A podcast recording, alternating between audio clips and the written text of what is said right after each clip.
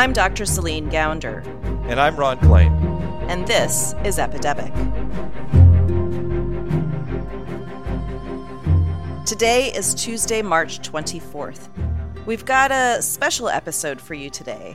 Later, you're going to hear from Adam Grant, one of the world's leading experts on how to motivate people, discussing how we get people to do the right thing and how we keep them from doing the wrong ones.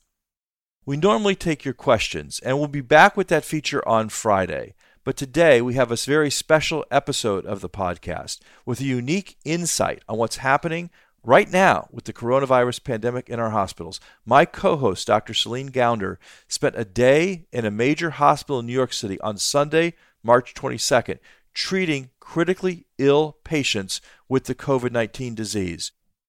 Are cases of COVID really dominating, taking over the hospital setting? I have to say, it's really weird to be at Bellevue right now. On the one hand, it feels like a ghost town. Basically, the hospital has cleared out, largely devoting itself to coronavirus patients. It's really eerily quiet, except for overhead pages every hour or so for patients who are getting worse and need to be transferred to the ICU and put on a ventilator on the one hand, yes, we're dealing with this huge influx of patients, but the normal sort of activity of the hospital where we're all sort of working together and, and around each other is not the case right now. Celine, you talk about the pages that you're hearing in the hospital about patients going into the ICU. So let's talk about the course of disease. People come into the hospital, obviously they're sick, but once they get there, what's happening? What's the kind of course of disease for the patients in the hospital? I think one thing that's been really striking is how quickly patients decompensate with this disease. They can really turn on a dime. So they can go from needing just a tiny bit of oxygen to needing to be in the ICU just in the course of a couple hours, just in the course of a morning. The other thing that seems to be the case is it's the prior reports in the literature from China have been that around day seven or eight into disease is when people really crash. And we're seeing it even earlier at day five or six of symptoms that they're emergently needing to be on a ventilator. So it, it can be pretty scary because you see somebody in the morning and you think, oh, they're doing okay, they're stable. And then in a couple hours, they're not so stable, they're critically ill. Early on in the coverage of the disease, there was a focus that only people who had special vulnerabilities, serious pre existing conditions, or the very elderly could be at risk of serious illness. It sounds like you saw something very different than that in the hospital. What did you learn uh, firsthand? Yeah, it's been interesting. Um, a lot of these patients have never had medical problems in the past. They've never seen a healthcare provider, which is its own issue that they don't have a primary care provider. But many of them have had next to no contact with the healthcare system before this. And so, it, you know, it's been really striking that people who are pretty healthy are getting gravely ill. Let's talk about the patients that you saw. What were their ages? What were their backgrounds? What was the profile of these patients? Well, they were younger than you might expect. They range from 20, late 20s to late 70s, but the median age was late 40s. So, you know, basically my age. About two thirds of them were men, and many of them were obese, which has me especially concerned for the US because about a third of Americans are obese and another third are overweight. The reason that matters is um, when you're carrying that extra weight, you're able to expand your lungs less well than if you're a thinner person. And so if you're affected by something like coronavirus, you know, you're going to have a harder time coping with it.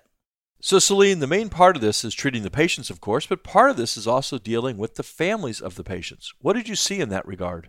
Well, this is actually one of the reasons the hospital feels so empty right now, in some ways, is that patients are not allowed visitors for infection control reasons. And so it's really patients by themselves which is incredibly isolating, obviously. I had a patient yesterday who I had talked down from a, having a panic attack because he was really feeling very isolated in his room by himself without anybody else there.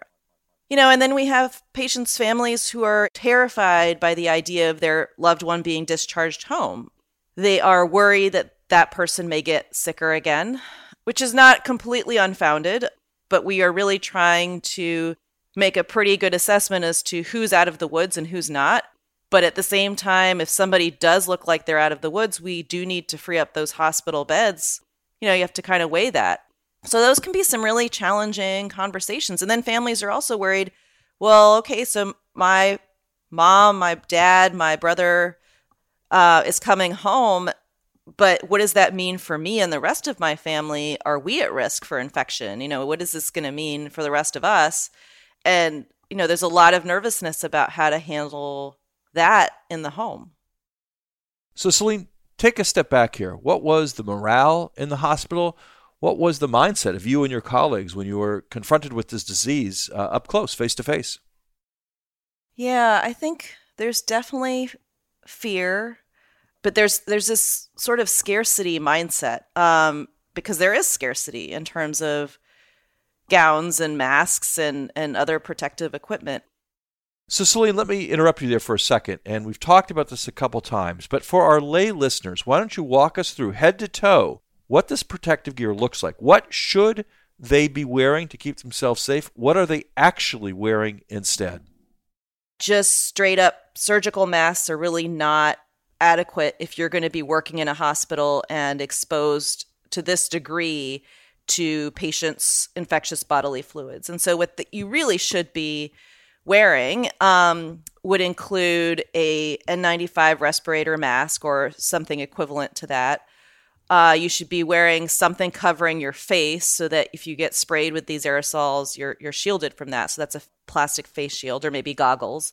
Uh, you should be wearing something over your hair, like a hairnet or bonnet. You should be wearing a gown, again to cover your clothing and your skin, and you should be wearing gloves. So that's sort of the the outfit. It's not quite as it's not quite the hazmat suit we wore for Ebola, but you know, it's not so far away from that you know, dominating the news is the fact that doctors like you, nurses, other healthcare workers are facing a shortage of masks, protective gears, gowns, gloves, all the things they need to keep them safe. So, what were the circumstances, the conditions you had to work under in the hospital on Sunday?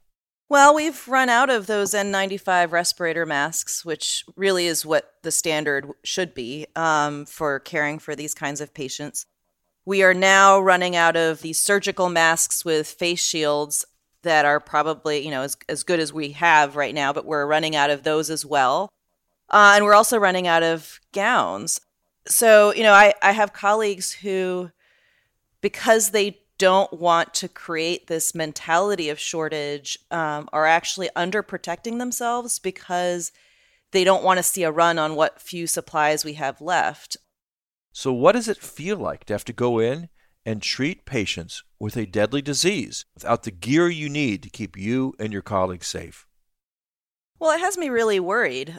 If we get sick, then it means we're going to be even more short staffed, which means that the risk continues to compound for all of us, whether it's for us as providers being that much more overloaded, whether it's for patients having fewer of us per patient to help them. And it, it honestly doesn't feel fair. It feels like we're really doing what we can, but that others who should be protecting us and arming us with what we need aren't doing their jobs for us. So, you know, Celine, it's a really important point. You know, the only time we had someone contract Ebola in the U.S., we treated many people here who we brought back from Africa with the disease, but the only people who actually caught the disease in the U.S. were two nurses in Dallas who were treating an Ebola patient wearing protective gear, but not the right protective gear. Merely having some gear, some kinds of gear, it's not going to cut it. It has to be the right kind of protection for the threat that our doctors, nurses, and medical workers are facing. Well, and I think that's a great point. So the CDC recently came out and said, well, if you're out of personal protective equipment, you can wear a bandana or a scarf. And given the level of exposure we have in the hospital, that is entirely inadequate. So I, I really appreciate people who are trying to sew cloth masks for us, but I think that their energies might be better spent elsewhere, whether it's raise money to help us get the personal protective equipment we need, whether it's um, just delivering food to staff working in the hospital. those kinds of things probably will have more of an impact. You know, that there's really no replacement for the correct personal protective equipment. So, Celine, you've obviously been in some very difficult circumstances before. You traded patients with Ebola in West Africa. But what about dealing with COVID patients in New York, in the hospital, might have surprised you? You know, honestly, Ron, it had less to do with um, the patients themselves and more to do with how the doctors were having to make decisions you know, in, in terms of where I have worked in the past, I never felt like I did not have what I needed to protect myself and, and to, to be sure that other healthcare providers were protected. And I feel like here doctors are having to make very difficult decisions about with what personal protective equipment we have on hand, how do we prioritize the use of that? How do we ration the use of that? So it's a it's a really strange psychology of on the one hand, well, I need to protect myself. I can't be getting sick because then I might transmit to other people and then I can't work. But on the other hand, you don't want to create fear. And, and so that juggling act, I, I've never had to do before. It's a great point. I mean, if you think about it, you were in a developing country, relatively poor country, Guinea in West Africa, and you had the gear you needed there to treat patients with a deadly disease. And now here we are in the richest country in the world, in the nation's largest city, and you lack the equipment you need to safely treat patients. That's a condemning failure of our system, of Washington, to fail to solve the supply chain issues to get you and your colleagues the kind of gear you need to keep yourselves safe, to keep people in the hospital safe, there's no excuses anymore. The president needs to invoke the Defense Production Act. He needs to take the steps he needs to get this solved tomorrow. No more delays. And so, Celine, again, thank you very much for your candid observations about your experience at the hospital. But most of all, thank you and all the other healthcare workers out there right now today who are taking on this difficult and dangerous work, trying to save lives and keep all the rest of us safe.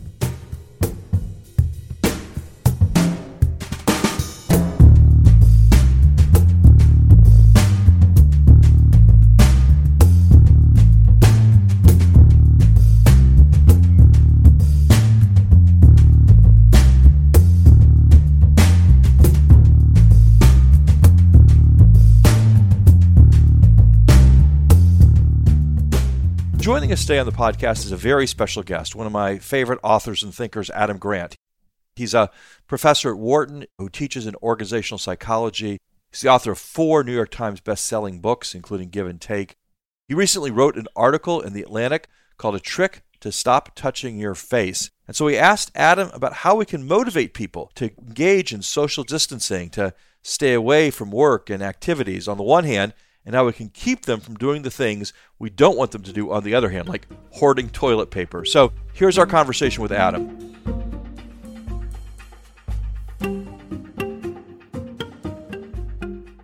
I'm going to start with um, sort of the stuff that you talked about in your recent piece for The Atlantic this idea of how do you leverage moral responsibility as a motivator and, and how do you encourage them to be givers and not takers in a crisis like this?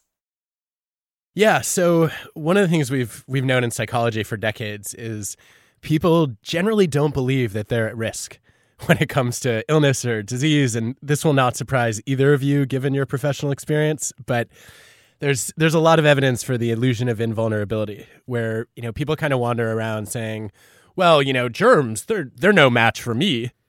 And so, you know, one of my big questions for a long time has been how do you overcome that illusion? And it turns out that when it comes to estimating the risk to others, we're much more realistic.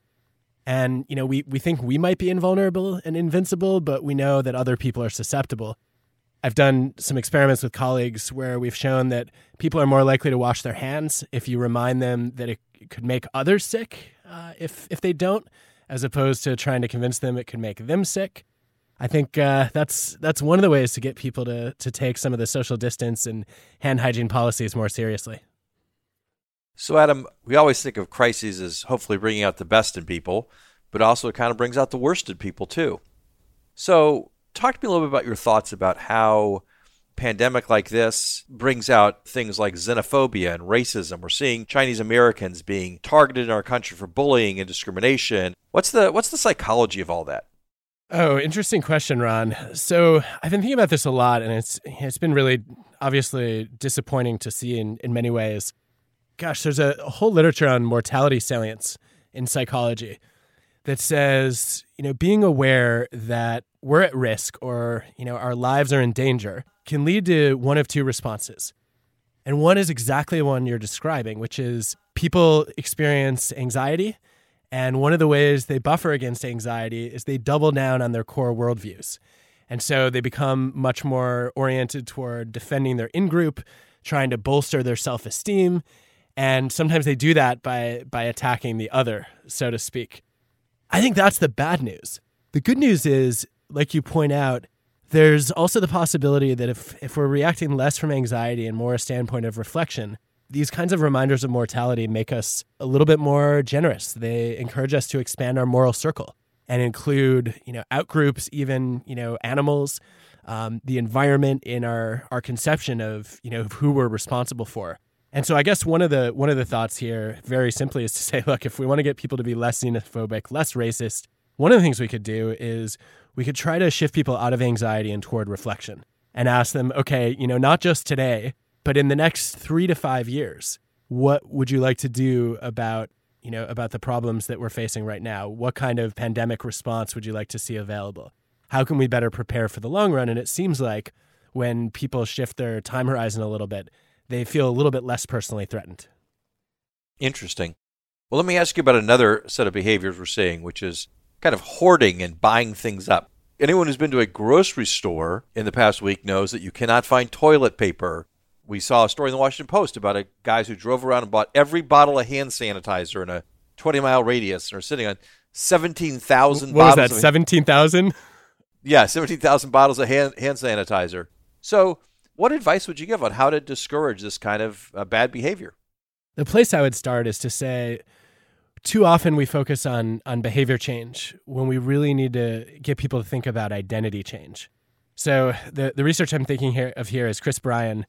Uh, what he studies is uh, how nouns are often more powerful than verbs. This is why you know with with drunk driving, uh, for example, instead of saying you know don't drive drunk, it's often more effective to say don't be a drunk driver. Because you know people will say look i can i can drive drunk and i'm still a good person. But if i think about being a drunk driver well now that that actually casts a shadow on on the kind of person i am. So yeah, i think don't be a hoarder don't be a taker. Uh, that kind of message could be pretty powerful.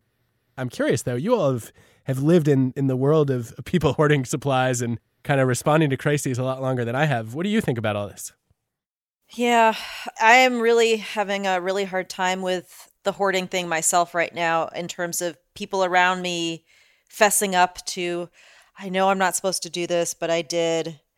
And I guess what I am saying to people right now when I hear that is, okay, I understand why you did this, but here's the situation now in the hospitals. And, you know, if there's any way to get those supplies back to the hospitals where they're really needed, and you know reward them for that like look i i forgive you i understand you know that this was your instinct but but now we really do need you to to help us out um so i guess that's where i'm at with it Yeah, one more question, Adam. There's an interesting piece out recently that um, maybe bad public health communications contributed to this. The more the public health authorities were uh, kind of telling people they were stupid and didn't know what they were doing, might have provoked them into doing more of it.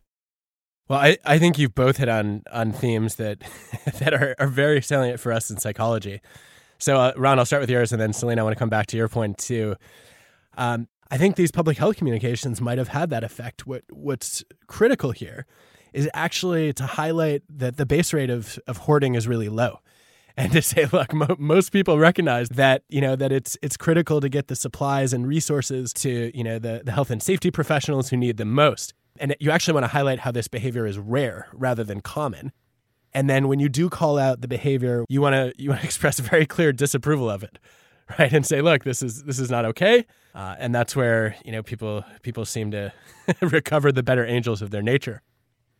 Celine, on your on your point, what I'm thinking of here is a, a Gary Latham study of uh, of people actually stealing from from their employers. Uh, so this is in Canada. It's a, a forklift um, and Forest Service kind of place where people would actually steal heavy machinery, and the company is trying to reduce the employee theft rate. And Gary goes in to find out why they're stealing. And it turns out they're really bored in their jobs. And so the, the solution is to kill the thrill. Uh, they announce a policy saying, you know what? Anybody can just borrow equipment anytime they want. And the theft rate pretty much drops to zero overnight because it's no longer a game. no, they're not competing anymore to, to see who can steal the biggest, heaviest piece of equipment. But they still have a problem that a lot of the equipment is uh, has already been stolen.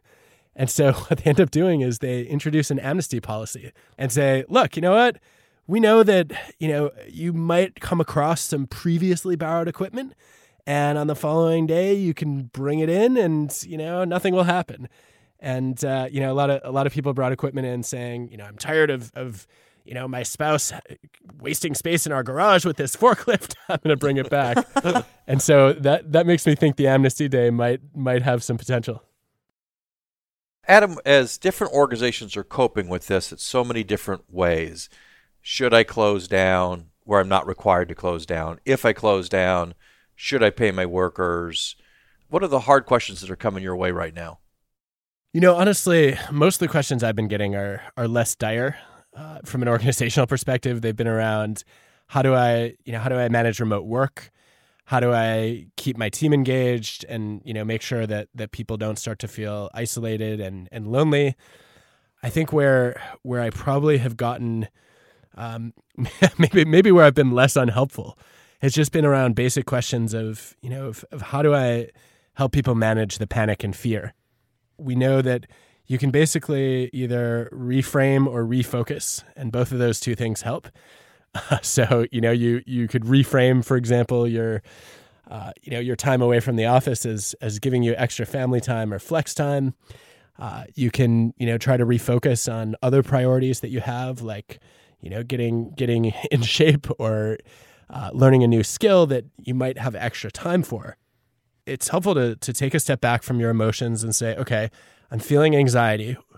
What am I actually feeling anxiety about? Am I worried that we're not going to have enough food? Am I worried that I'm, you know, I might be exposed? Am I concerned that, you know, I'm going to end up really isolated?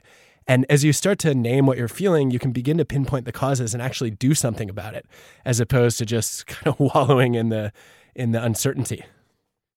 So, last question for you, Adam. Um, you know, I think one thing that is especially challenging is where you have political polarization, where you have um, mistrust in government that really makes controlling an epidemic, or in this case, a pandemic, that much more challenging. And I think one of the problems is people believe on the basis of their political identity and whether they think the messenger shares the same political identity. So, I mean, I don't know if you agree with that, but if you do, you know, how should that reframe how we approach this?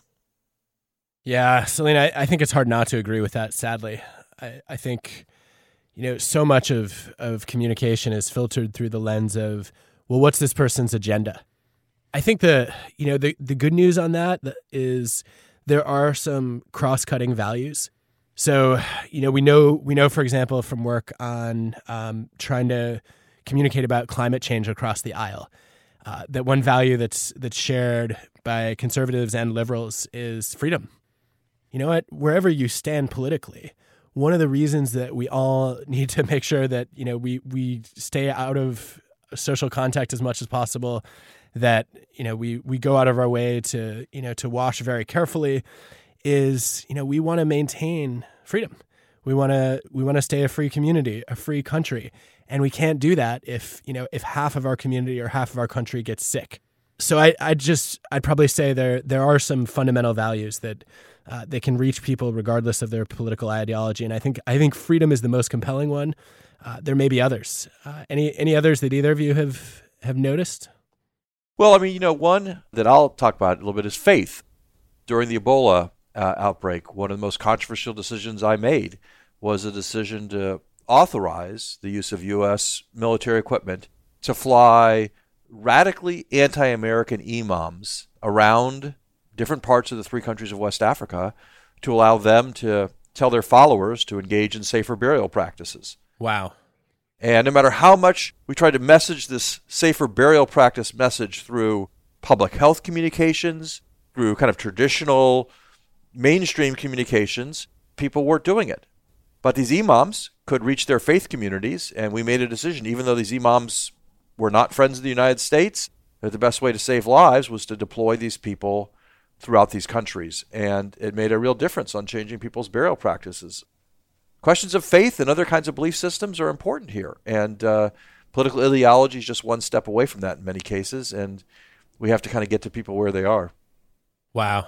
Yeah, I would agree with that. I actually met two of those imams in, in Guinea and spent some time talking to them about this. There's a lot in religion that actually relates to infectious diseases. Um, and so they're able to draw on those religious texts and reframe these issues in a way that sort of transcends politics. And so I thought that was really powerful. I love that. Yeah, I I mean I think it's it speaks to the fact that it's so hard to convince people to change their values. It's much easier to appeal to values they already hold. And it's probably easiest to do that if the message is coming from someone who they believe already shares their values. Well, Adam, thank you very, very much for doing this. We appreciate having you on the podcast. We're very grateful for your incredible insights as always. I just want to say I really appreciate the work that both of you do and uh, glad to be here. Thanks, Adam. Thanks, Adam.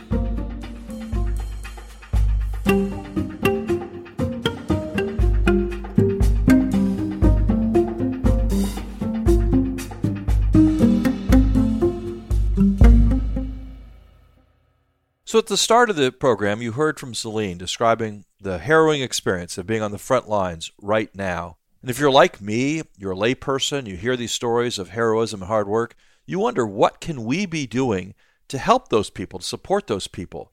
So, Celine, what are your thoughts on that? When I came home from Bellevue last night, my husband told me that some of our neighbors had donated a couple packs of N95 respirator masks.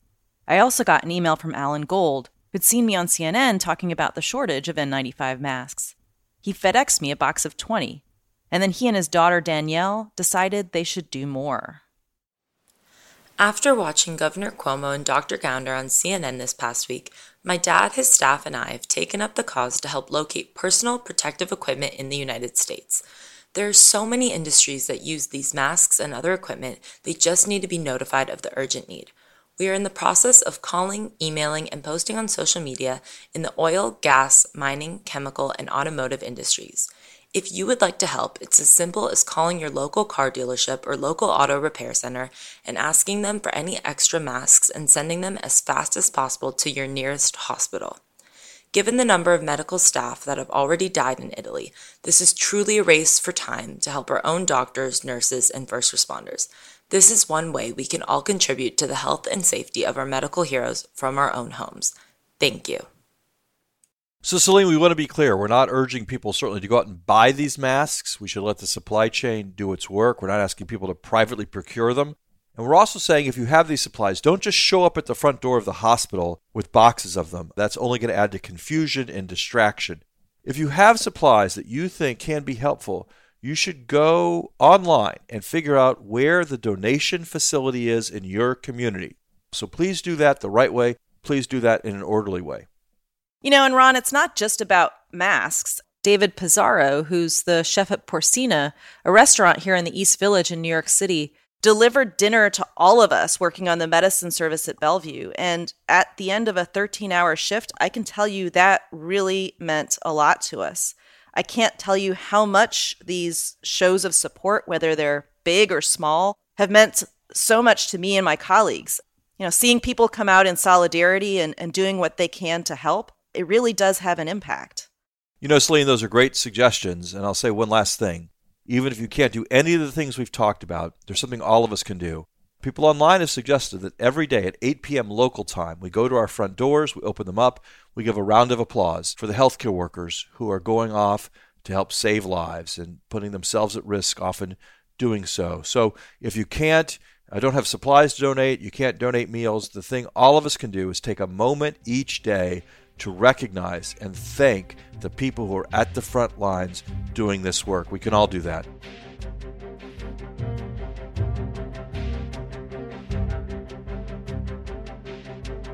Epidemic is brought to you by Just Human Productions. Today's episode was produced by Zach Dyer and me. Our music is by the Blue Dot Sessions. If you enjoy the show, please tell a friend about it today. And if you haven't already done so, leave us a review on Apple Podcasts.